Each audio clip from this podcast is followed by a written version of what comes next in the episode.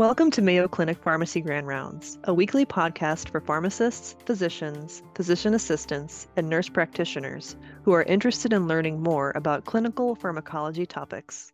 I'm your host, Sarah Thompson, Director of Pharmacy Education and Academic Affairs at Mayo Clinic. To claim pharmacology CE credit or to get a copy of presentation slides, visit ce.mayo.edu slash pharmacy podcast. Clozapine was FDA approved over 30 years ago.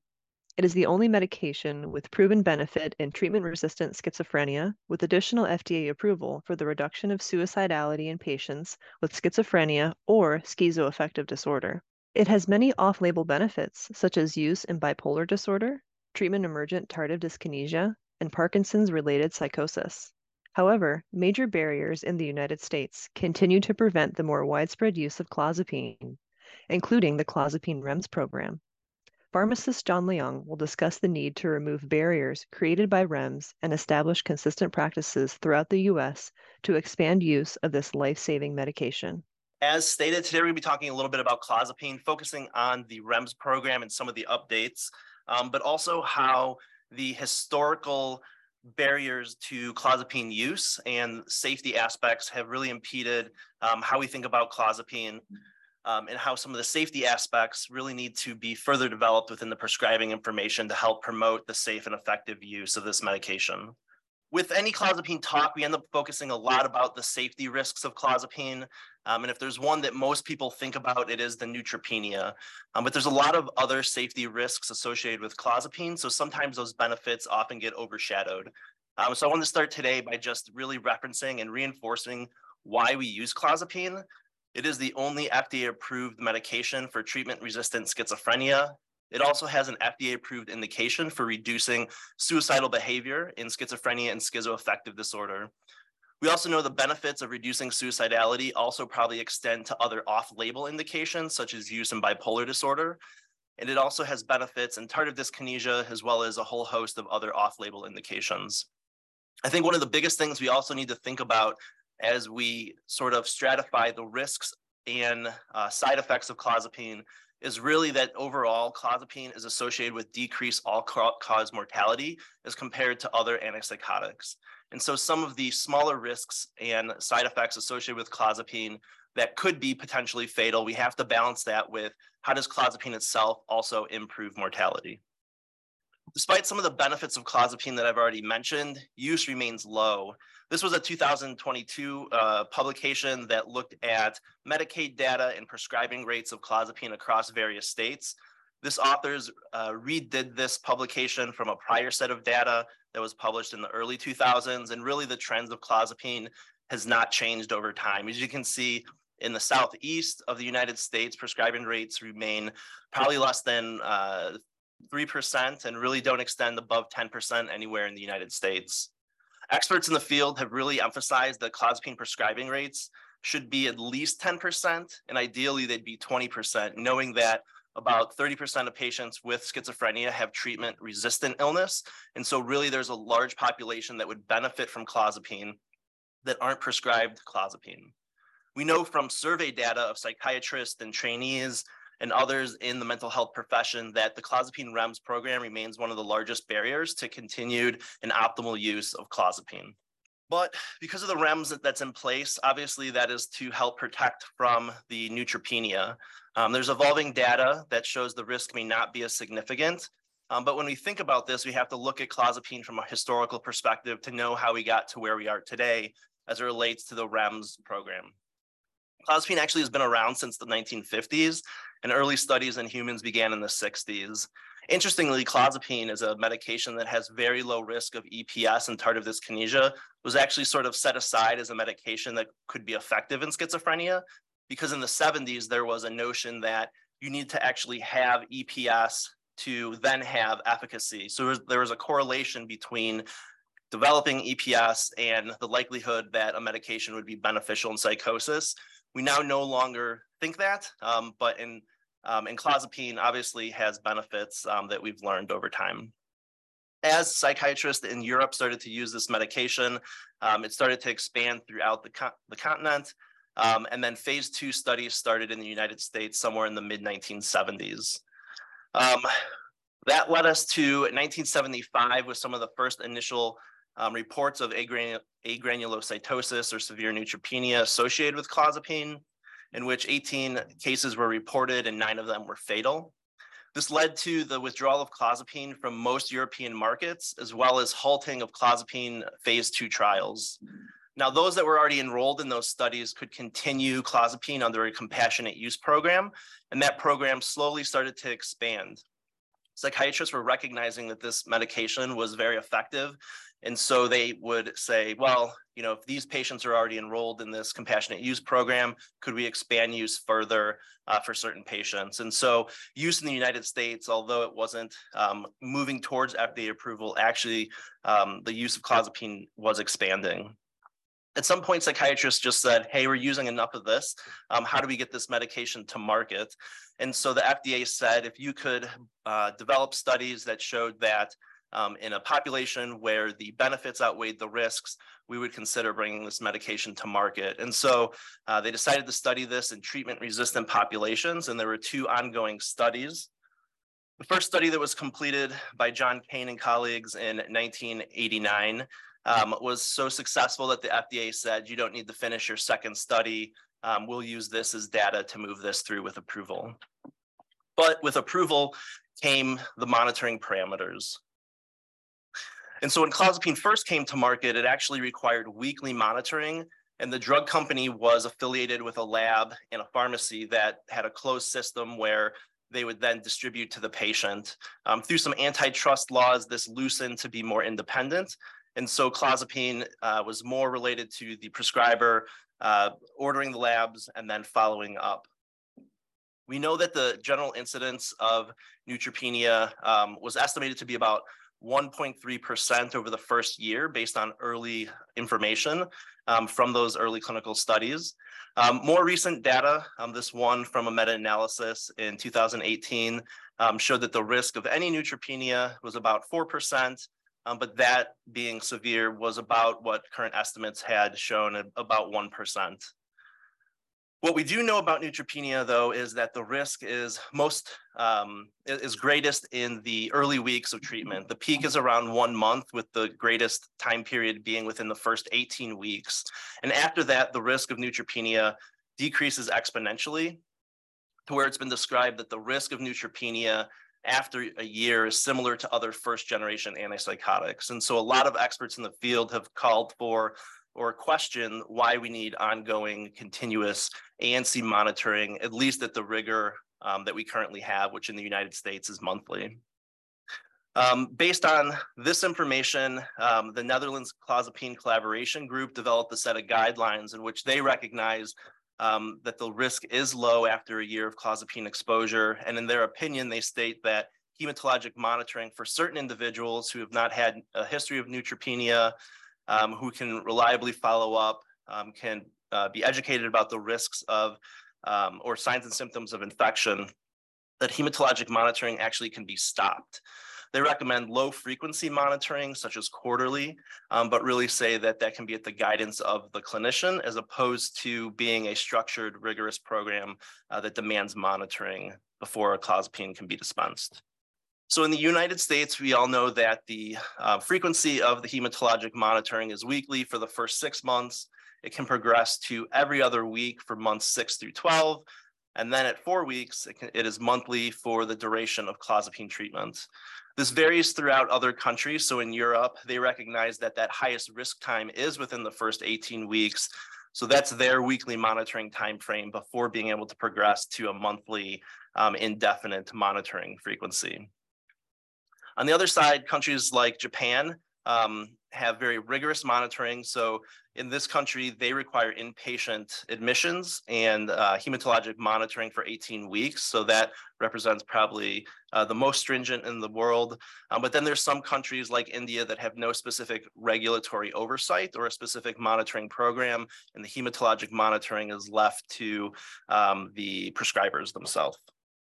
So with that, we'll move to a case. Um, a 34 year old female is prescribed clozapine for schizophrenia. She's on an every 28 day monitoring frequency. So she's been on clozapine for over a year.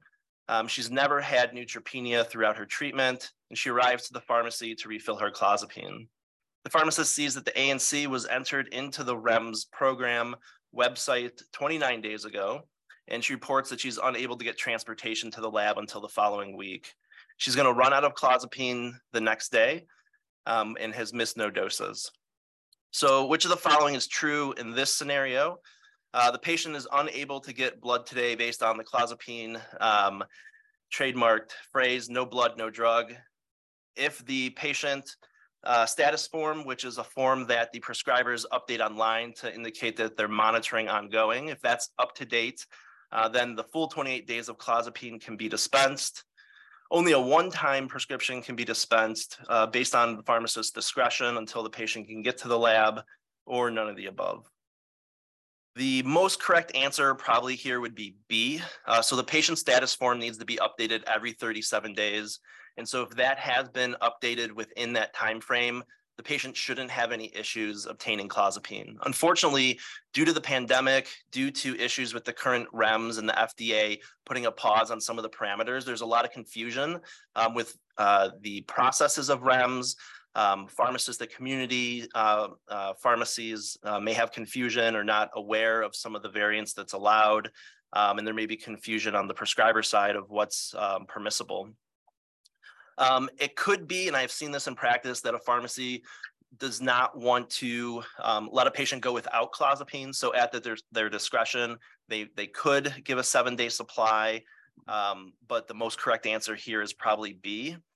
Um, if there is any answer that is not true, be the no blood, uh, no drug response, which up until 2015 was the trademarked phrase of the clozapine REMS program. Um, they went so far as to trademark this. I'm not sure who would steal this phrase, um, but they did. Um, but this phrase has been around since the inception of the REMS processes in 1989. Um, and I think this phrase, for what it's worth, has done a lot of damage um, in that it's really ingrained in the mind of people using clozapine, prescribing, dispensing, um, because there's this connection that you have to have a lab result in order to dispense clozapine. In the case that we just showed, there's an exception. So between days 28 when a lab would be due and today 37, there's some flexibility in that. Um, there's also um, ways within the REMS program to say intrinsic factor, extrinsic factors have delayed a patient in getting a lab, or that a patient could refuse for that particular um, lab draw. So there is some variance allowed, um, despite this having been historically a trademarked mm. phrase. Um, so keep that in mind, despite this being um, historically um, throughout the literature and notable that there are exceptions and flexibility to the REMS program. Um, bottom line is, I think, you know, we all want what's best for the patient. And so we need to think about what are the parameters in which a patient couldn't get to the lab? Is it because they hadn't been there for three months and they haven't been on clozapine for that duration? You know, then a patient probably shouldn't be getting clozapine, um, but following up with their prescriber. Or have they been on it continuously with no breaks in therapy? And we really want to try to prevent rehospitalization um, or other serious consequences abruptly stopping clozapine. Um, you may all be aware of the recent updates to the REMS program that occurred in 2021. Um, the REMS program officially transitioned from uh, the manufacturer controlling the registry over to a, a, centralized process that was more had more oversight by the FDA. That website from 2015 to about this 2021 time uh, was under a vendor. They switched vendors uh, so a different company essentially was running the website, but because they were switching vendors, patients, prescribers, and pharmacies all had to re-enroll. So if you did not meet the deadline of November 15th, 2021, when REMS relaunched, um, there was a potential that patients weren't going to be able to get their clozapine. In the United States, right around November, there's holidays approaching.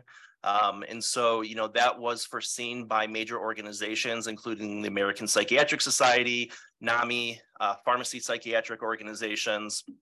And actually, prior to the launch of the REMS program, they formed a letter and submitted this to the FDA, uh, tried to hold meetings, voice their concern to say, pause this for a moment, knowing that everybody involved with REMS, all stakeholders would need to get re-registered. Um, the FDA still went forward with launching REMS, and four days lo- later, uh, FDA said, we'll put some variants on the REMS program because the launch was essentially uh, a disaster. Um, I remember being on hold for six hours trying to get through to register a patient um, because their pharmacy said they weren't in the system and they wouldn't dispense clozapine. So um, we had to work to find a different pharmacy that would dispense clozapine, knowing that there were barriers currently in place. And so um, with that, um, there are still provisions that the FDA is upholding to suspend um, elements of the REMS program, including the dispense authorization, which a pharmacy needs to dispense clozapine technically, but they said that if a pharmacy can't generate that code, uh, they should still do what's best for the patient and dispense clozapine. Um, so as you can imagine, um, we were, for the patient I just mentioned, um, where I was on hold for six hours, we were able to get them clozapine, um, but harms were reported um, and the FDA notes on their website that they were aware of situations where patients have had lack of access to clozapine, unable to find pharmacies that have registered. Um, and this is one report that was published in ISMP of a 40 year old uh, woman who was on clozapine for 10 years. Uh, her pre prescriber was having difficulties registering with the REMS program, um, and the patient went two weeks without clozapine and subsequently was hospitalized. Um, unfortunately, in that report, uh, that patient also then was restarted on probably a higher dose um, than what should have been, having been off of clozapine for two weeks, um, resulting in cardiac arrest and anoxic brain injury. And so while the harm of the, the restarting of clozapine uh, wasn't specific to REMS. It definitely was related to the downstream effect of not being able to access clozapine despite having been on that for 10 years. Um, so where do we stand now with REMS? I said I'll be trying to provide somewhat of an update, um, and I don't have much to update other than uh, the stakeholders are still working with the FDA uh, to overcome some of the barriers that currently exist with the clozapine REMS program. Um, the stakeholders as well as the centralized manufacturing group. So this is all uh, companies who uh, manufacture clozapine. They're part of this group called the Clozapine uh, Product Manufacturers Group. Um, so along with the APA, NAMI, and the Psychiatric Pharmacy Organization, uh, they met with uh, recently with the FDA in February of this year, noting that in the last year there'd been little changes or improvements to the REMS program. There are still ongoing uh, disruptions uh, resulting in hospitalizations, um, worsening clozapine underutilization. Um, so if you can imagine that um, if there's barriers to actually registering, maybe prescribers and pharmacies aren't doing so um, because of the administrative barriers associated with the REMS program. Um, and that coupled with the already underutilization of clozapine, you can imagine um, it's not in the direction that we want to be heading as a profession and use of clozapine. Um, the other thing is finding uh, finding pharmacies. Um, you know, this is uh, something that sort of piqued my interest a few years ago, um, moving into the pandemic um, and, and figuring out what pharmacies would be a little bit more flexible if patients couldn't get to labs because they were in quarantine. Um, and there's about 25 to 30% of pharmacies in Rochester aren't registered with the REMS program. Um, and there have been patients that we start on clozapine um, whether on the inpatient or outpatient side, where their usual pharmacy, they aren't registered and they don't dispense clozapine, which means we have to transfer all prescriptions. Maybe that pharmacy is close to where they live, and you can see how that can create some disruptions for the patient, or maybe even coming off of clozapine, which is a life-saving medication. Um, the, the, stakeholders uh, that I mentioned, um, they essentially asked that REMS be eliminated. Um, I think uh, just based on um, some of the risks associated, I don't foresee that necessarily happening. Um, they suggested maybe an educational REMS program. So instead of a REMS with ETASU, um, which are elements to assure safe use. Um, so this is a REMS program with added layers. So with clozapine, that's the lab monitoring. Um, it's uh, possible that that might be a, a way that's moved or uh, maybe monitoring upfront for the highest time frame um, I think realistically, I could foresee maybe loosening the um, length of weekly labs, maybe to 18 weeks and then moving to monthly. Um, so I'm not sure what the FDA is going to ultimately do. They say that the program itself is under review. Um, they're likely working with the CPMG to look at their data um, to evaluate the risk of neutropenia probably after a one-year time frame. So uh, more to come with that, um, but recognizing that REMS remains ultimately a barrier um, in many facets from the pharmacy, the prescriber uh, side of things that obviously need improved. And so we talked a little bit about neutropenia. I'm going to shift gears and actually move away from REMS Um, but I've sort of set the stage of neutropenia being so rigorously thought of and monitored um, that it's overshadowed some of the other um, significant uh, side effects and evolving literature related to clozapine. Um, and so we'll talk a little bit about how um, the package insert um, might be updated to become more modernized based on evolving literature. Um, and that involves uh, clozapine as it relates to inflammatory processes and CRP monitoring, the risk of pneumonia, and how genetic ancestry can influence um, adverse drug reactions um, and dose requirements even. that said, I certainly could probably talk a few more hours about other significant side effects of clozapine, um, but we don't have that time. But we'll cer cer uh, certainly mention um, that myocarditis, cardiomyopathy um, is a boxed warning. Um, the risk of severe gastro uh, gastrointestinal hypomotility has been strengthened within the package insert in the last few years. Um, so clozapine we recognize as slowing gut motility. Um, if constipation isn't managed, this can develop to ileus, obstruction, perforation. Um, so it's definitely something that we monitor uh, rigorously. And then to mention uh, one more boxed warning related to clozapine that's related to seizures, which is a dose and concentration related effect. Um, and so we will be focusing on inflammation, pneumonia, and personalizing titrations um, which was highlighted in a recent international guideline uh, by DeLeon.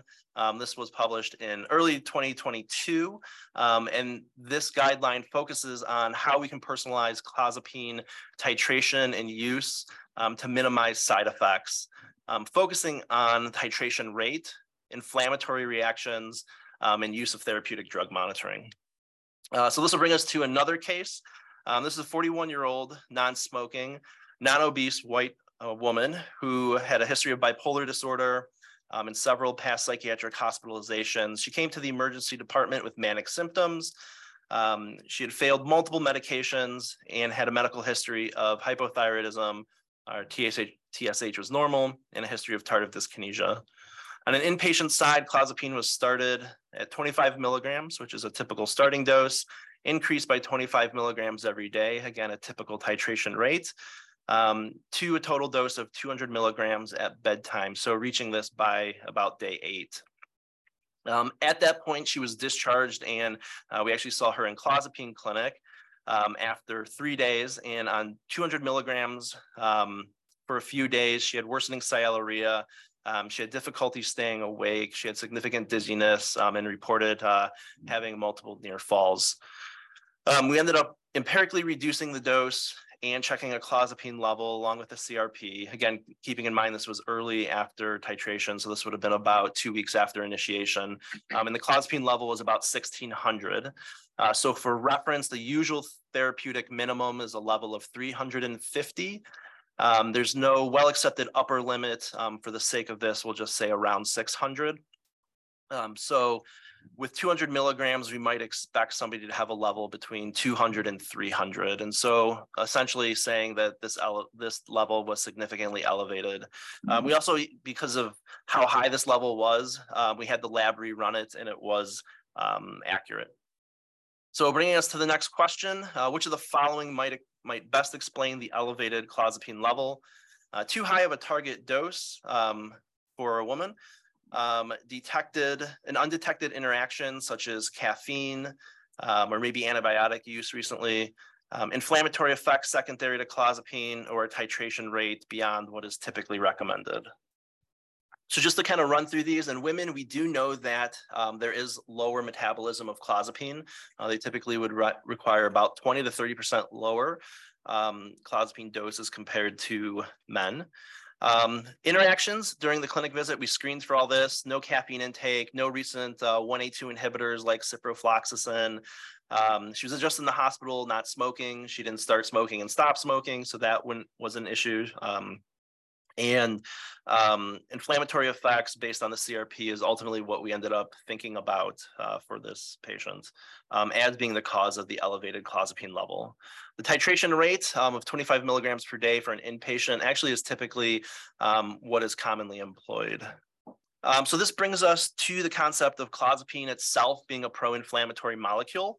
Um, it's not well understood, um, but we do know that this occurs early after exposure. So inflammation um, in various in vitro and in vivo studies have shown that clozapine may impact um, uh, inflammatory markers, increasing uh, those such as IL-6 and TNF-alpha. Um, this impact may be greater in women. Um, and we know that, again, this pro-inflammatory effect of clozapine is really seen early in exposure. Um, and actually over chronic exposure to clozapine, uh, these markers can return to baseline. Um, this is an important concept because clozapine as a pro-inflammatory molecule um, can often then be thought of as an auto inhibitor in, in speaking. Um, essentially, inflammation we know also decreases cytochrome P450 function. Um, specifically, 1A2 is thought to be um, one of the cytochrome P450s that's significantly affected, and this is the primary route of metabolism for clozapine. Um, so what we know is that inflammatory processes or acute infection, uh, we can see acute rises in clozapine level. And we've seen this on the medical side for patients admitted for uh, various types of infection. Um, and we've even seen that uh, in uh, surgical patients as well. Um, there's some interesting studies that validate this effect. Um, so um, these two studies were both done by Lenoir and colleagues. Um, these are two separate studies where they looked at patients getting um, a hip replacement and those that had COVID-19 uh, infections. They essentially used metabolic probes to look at uh, before and after the inflammatory event, um, metabolic processing of those probes. So for 1A2, for example, that would be caffeine and its metabolites. And essentially what they showed that during these inflammatory processes of the hip replacement and the infection that uh, 1A2 uh, metabolic rate decreased by about 50%. Uh, 2C19 and 3A4 were also uh, significantly impacted, um, which is relevant because clozapine is also partially metabolized by 2C19 and 3A4. Um, and this also correlated with inflammatory markers that they obtained, um, CRP, IL-6, and TNF-alpha. Um, so keeping in mind that clozapine can cause inflammation, the inflammation can reduce metabolism, thinking about the case we just reviewed, um, that led us to believe that was sort of the process that was going on uh, with that individual. So to kind of think about this in a uh, more diagram diagrammatic fashion, um, we initiate clozapine. Clozapine is associated with macrophage lymphocyte activation. This causes an increase of inflammatory markers, resulting in a decrease of cytochrome P450 function, resulting then in clozapine levels increasing, then toxicity, hypersensitivity, um, and other things potentially like myocarditis, um, hepatitis, um, and various other inflammatory states. If this inflammation is not detected um, and clozapine is further increased, you may further precipitate inflammatory processes, worsening this cycle as a positive feedback loop. What we don't necessarily know is that although clozapine levels can increase, it doesn't always correlate clinically with signs and symptoms of toxicity. Um, so there's been some thought that although clozapine may increase inflammatory markers, um, along with CRP, um, TNF alpha and IL-6 and other markers, also acute, the acute phase uh, reactant alpha-1 acid glycoprotein also increases, um, which is a molecule that binds to medications like antipsychotics and antidepressants. Um, and so while clozapine levels may increase um, because of this process, um, alpha-1 acid glycoprotein binds the clozapine, um, so you don't necessarily have a proportionate rise in your free level, although the total level is increasing. Um, there's not a lot of literature on this. There's a few case reports, um, and this is something that we're actually looking at here um, by getting alpha-1 acid glycoprotein levels. Um, so hopefully we'll have some more information um, to explore about how to potentially um, maybe adjust dose or look into uh, things like that. Um, essentially, inflammation with clozapine is nonspecific. when clozapine first came to market, fever was noted to be a very common um, isolated um, but self-limiting and benign side effect that typically resolves. Um, but you can see other things like an isolated eosinophilia, um, other things um, that, can be subsequent to that. So sedation, if you have increasing levels, potentially from an inflammatory process that's self-limiting. Um, but the real issue is that these may develop and become more severe um, states. So things like myocarditis, um, also affecting other organs. Um, there's a lot of different inflammatory side effects associated with clozapine. And so um, essentially just to say that while um, monitoring for inflammation yes, we might be able to minimize the dose um, or recognize it. Um, there still may be some additional workup that's needed because of the whole host of things that clozapine has been associated with. Um, and we won't have time to get into all of that.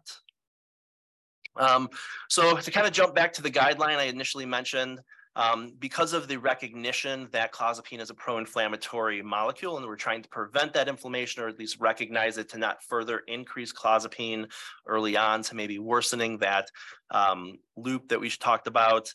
Um, they recommend monitoring CRP with clozapine initiation at baseline and then weekly for at least the four, first four weeks. Um, some other guidelines that are specific to myocarditis um, recommend CRP monitoring for at least the first eight weeks along with troponin monitoring. This guideline, being an international guideline, recognizes that some countries may not have access to that.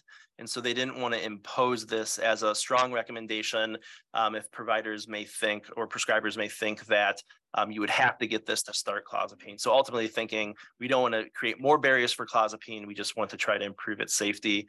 Um, and CRP is relatively um, not, it's not an expensive lab. Um, again, so um, thinking about if we are detecting uh, inflammation within the first four to eight weeks, um, that we should really be thinking about pausing clozapine or at least not furthering to increase it. Um, obviously, if there's you know things like myocarditis um, or more nefarious side effects that are suspected, we might even stop clozapine at that point. Um, another case, a 31 year old non smoking, non obese Asian man uh, with schizophrenia was started on clozapine, um, and this was added to a current regimen involving paliperidone palmitate, which is a long acting injectable form of paliperidone. Um, this individual started on 25 milligrams per day, titrated to 200 milligrams, um, increasing by about 25 milligrams every day. Constipation and sialorrhea developed, but that was managed pharmacologically, um, and they were mild. On day 14, the patient developed a fever, tachycardia, hypotension, and altered mental status. He was transferred to a medical unit and found to have pneumonia. Um, again, based on about a, a, dose of 200 milligrams, we would we would say that the clozapine level here of about 800 was higher than expected. Um, and with this at that time, there was a elevated CRP as well. So um, thinking about pneumonia and clozapine um, and that association, uh, which factors or factor factors may have contributed to the development of pneumonia for this patient? Everyone's favorite, all of the above. Um, yeah, so essentially there's a lot of different risk factors that might be associated with clozapine and pneumonia. Um, one that uh, the guideline specifically mentions um, is involving um, those of Asian ancestry and how metabolism might differ um, in that population, and we'll talk about that. Um, but the first talk about pneumonia, um, you know, the guideline also highlights that rapid titration can contribute again to acute inflammatory processes, inhibition of um, cytochrome P450. Um, again, this may result in elevated clozapine levels, leading to worsening sialorrhea sedation and potentially swallowing disturbances, all contributing to the potential risk of pneumonia in early exposure. Um, there's some other theories of why this may happen. Um, these are just some um, that might be uh, associated with early pneumonia. The other thing we need to think about, because um, the guideline really just focuses on pneumonia developing early with exposure, is that pneumonia can be seen um, at any point during clozapine treatment. There's literature showing that uh, recurrent pneumonia is also highly common.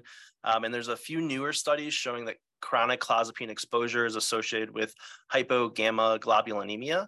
Um, and so patients on chronic clozapine exposure, despite not having neutropenia, might be at increased risk of developing um, infections. Um, there was a recent case series um, of patients on clozapine referred to an immunology clinic um, that showed that with discontinuation of clozapine, uh, the hypogammaglobulinemia uh, reversed. Um, five patients needed prophylactic antibiotics and seven needed IVIG. Um, so for what that's worth, there's uh, just a small amount of evidence, but starting to see reference to this um, in some of the larger cohort retrospective type studies looking at associations of clozapine and pneumonia. Um, which um, I, I dwell on this because um, it's coming to light that pneumonia might be the adverse event that is associated with the greatest mortality um, with clozapine, uh, more so than myocarditis, more so than neutropenia. Um, and based on this one publication um, that looked at VigiBase, which is the um, uh, database that the World Health Organization World Health Organization has related to medication adverse events, similar to FAERS and the FDA's database. This publication uh, highlighted that um, pneumonia and clozapine association, um, there's a, the high fatality rate associated with that.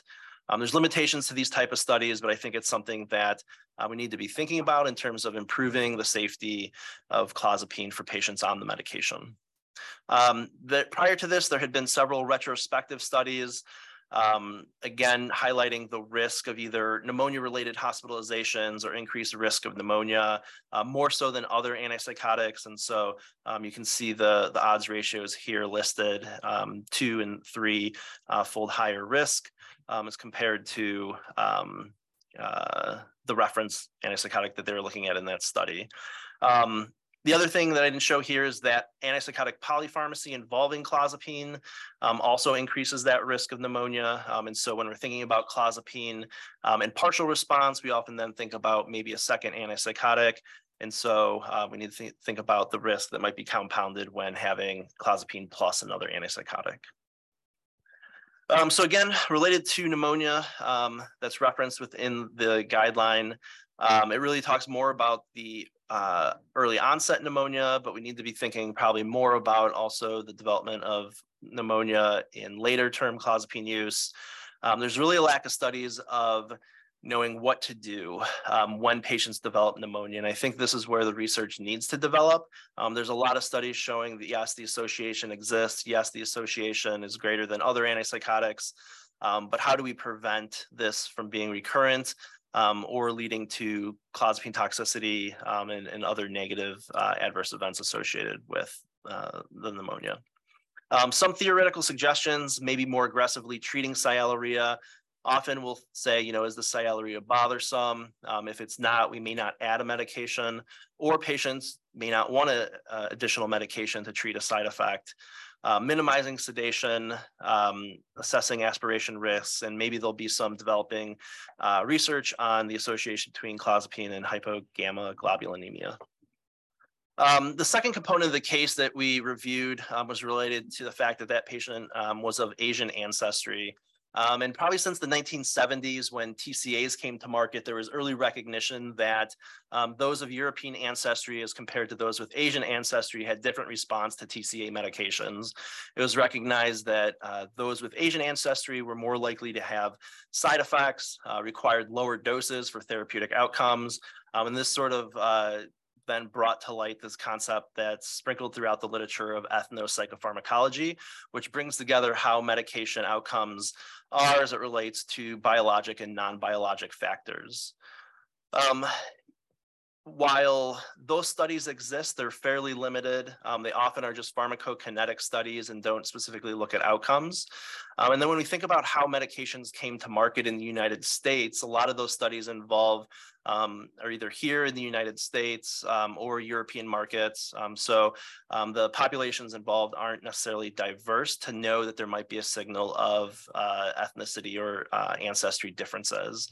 Um, the two landmark studies that brought the FDA indications to clozapine, so um, the Kane study that brought clozapine to market, and then Meltzer was the study that gave clozapine the FDA approved indication of reducing suicidality. Um, you can see that um, less than 1% or about 1% of patients uh, were reported as being Asian. Um, ultimately, the guideline sort of recognizes that um, there are ethnicity or ancestry differences um, and so they recommend different titration rates for those of Asian ancestry, recognizing there may be decreased clozapine metabolism. um, based on some extrapolated information uh, from olanzapine, which has similar metabolic uh, metabolism through 1A2. Um, they proposed that Black or African American patients may actually have increased metabolism of clozapine and potentially need higher doses. Um, there's been some recent studies actually uh, corroborating this, so I'll review those here at the end shortly. Those are just published within the last month. Um, we do know that, again, mentioning that women have decreased clozapine metabolism, and then that guideline also um, references a few cases that suggest that obesity might contribute to elevated clozapine levels as well, recognizing that clozapine is lipophilic, um, so it might accumulate, but also obesity is associated with inflammation, which may decrease uh, metabolism. And of course, um, interactions that influence clozapine. Um, this is a table from the supplement of the uh, that international guideline. Um, I won't go through this all extensively, but really just noting they tried to break different populations down, describing them as either, either having lower metabolism, so whether that due to a drug interaction or average, so lack of drug interaction. Um, and then they went through what uh, or proposed starting doses, weekly maximum doses at weeks one, two, three, and then what a target dose um, should be by the fourth week.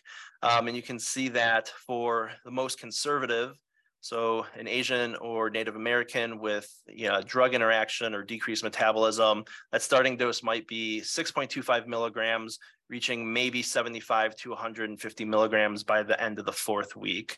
Um, this does seem very slow and low, um, and I think more data is needed to confirm, um, you know, this these proposed titrations. But I think it at least adds um, to our body of knowledge that we should be thinking about different titration rates in some different and specific populations. Um, um, these are just some studies that um, I'll highlight that do show differences. So those of European ancestry versus Asian ancestry.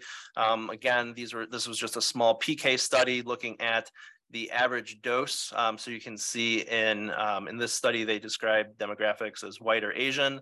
Um, so in white patients, the total dose of, or mean dose of about 450 milligrams or 175 milligrams in Asian patients. And while the, the dosing there is about a twofold difference, their clozapine levels were essentially about the same. Um, so again, recognizing that you might need a lower uh, dose to achieve um, uh, a therapeutic level. Uh, this is a study that did not look at clozapine specifically, but used uh, caffeine as a 1A2 metabolic probe. Uh, this looked at populations from Korea and Sweden. Um, and again, just illustrating the fact that um, those uh, Korean patients had slower 1A2 uh, activity based on findings of that caffeine probe. Um, and again, clozapine is highly metabolized by 1A2. Um, so here we would suspect um, or more evidence supporting the fact that uh, those of Asian ancestry may need lower clozapine levels. In Black or African American patients, I mentioned the guideline uh, notes an extrapolation of olanzapine data. I'll just highlight that here quickly. Um, this was from uh, two other studies where they had serum levels of olanzapine and essentially found that those um, that identified as Black or African American had a 26% faster clearance of olanzapine. Um, they also noted that women had uh, slower olanzapine clearance. Um, and so there, uh, this is where they extrapolated that data from for the clozapine guideline. Um, just for the sake of time, I'll sort of review um, these two studies that really have uh, or that have been more recent. So these were published within the last month. Um, these were again just kind of pharmacokinetic studies. They this group had a large database of clozapine levels.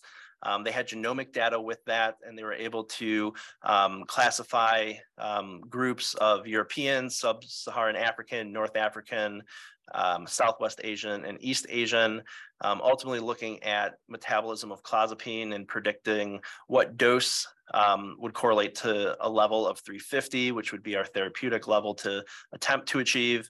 Um, and they noticed that those of sub-Saharan African ancestry had increased clozapine metabolism. So again, supporting uh, the notion that um, in this group, they may need cl higher clozapine dosing. Um, and then again, those of East Asian or Southwest Asian ancestry had decreased clozapine metabolism. Two other studies, um, again, database studies involving clozapine levels. Um, again, I'll just kind of uh, reference the, the general trend here. Um, in these populations were they classified um, either Afro-Caribbean um, or Asian um, or European ancestry. Again, general trends here, you can see those that they classified as Afro-Caribbean required higher clozapine doses as compared to those of Asian ancestry. The issue with this study is that they didn't control for timing of the lab, interactions, or adherence. Uh, so that same group tried to do a reanalysis on this data set, accounting for the dosage form, when the dose was taken, the timing of the lab, age and weight. And again, uh, similar trends of uh, needing lower doses um, for those of Asian ancestry as compared to uh, white or Afro-Caribbean populations. So in conclusion, uh, we came uh, a long way initially talking about clozapine REMS and some of the barriers that it involves. Um, organizations are advocating for change, but we can also do this uh, in our clinical practice um, by um, recognizing when clozapine should be used and making sure that clozapine is continued where possible. Um, it may be that REMS changes over time, but we'll have to see how the FDA interprets maybe either emerging data um, or after discussions with the stakeholders. Uh, more research is needed to know how um, inflammatory processes and pneumonia um, evolve in ways that we can better prevent or predict those in order to mitigate adverse events associated with those. And again, I think um, the the guideline, while um, extrapolating data from a smaller um, smaller type of studies, I think really is paving the way for people and other researchers to look into the influence of genetic ancestry. Um, and certainly um, this may exist not just in the realm of clozapine, but certainly has broader application um, in other areas of psychiatry as well. If you enjoyed this episode and want to hear more, subscribe using iTunes or your favorite podcasting app. Thank you for listening to Mayo Clinic Pharmacy Grand Rounds. Join us weekly for more exciting clinical pharmacology topics.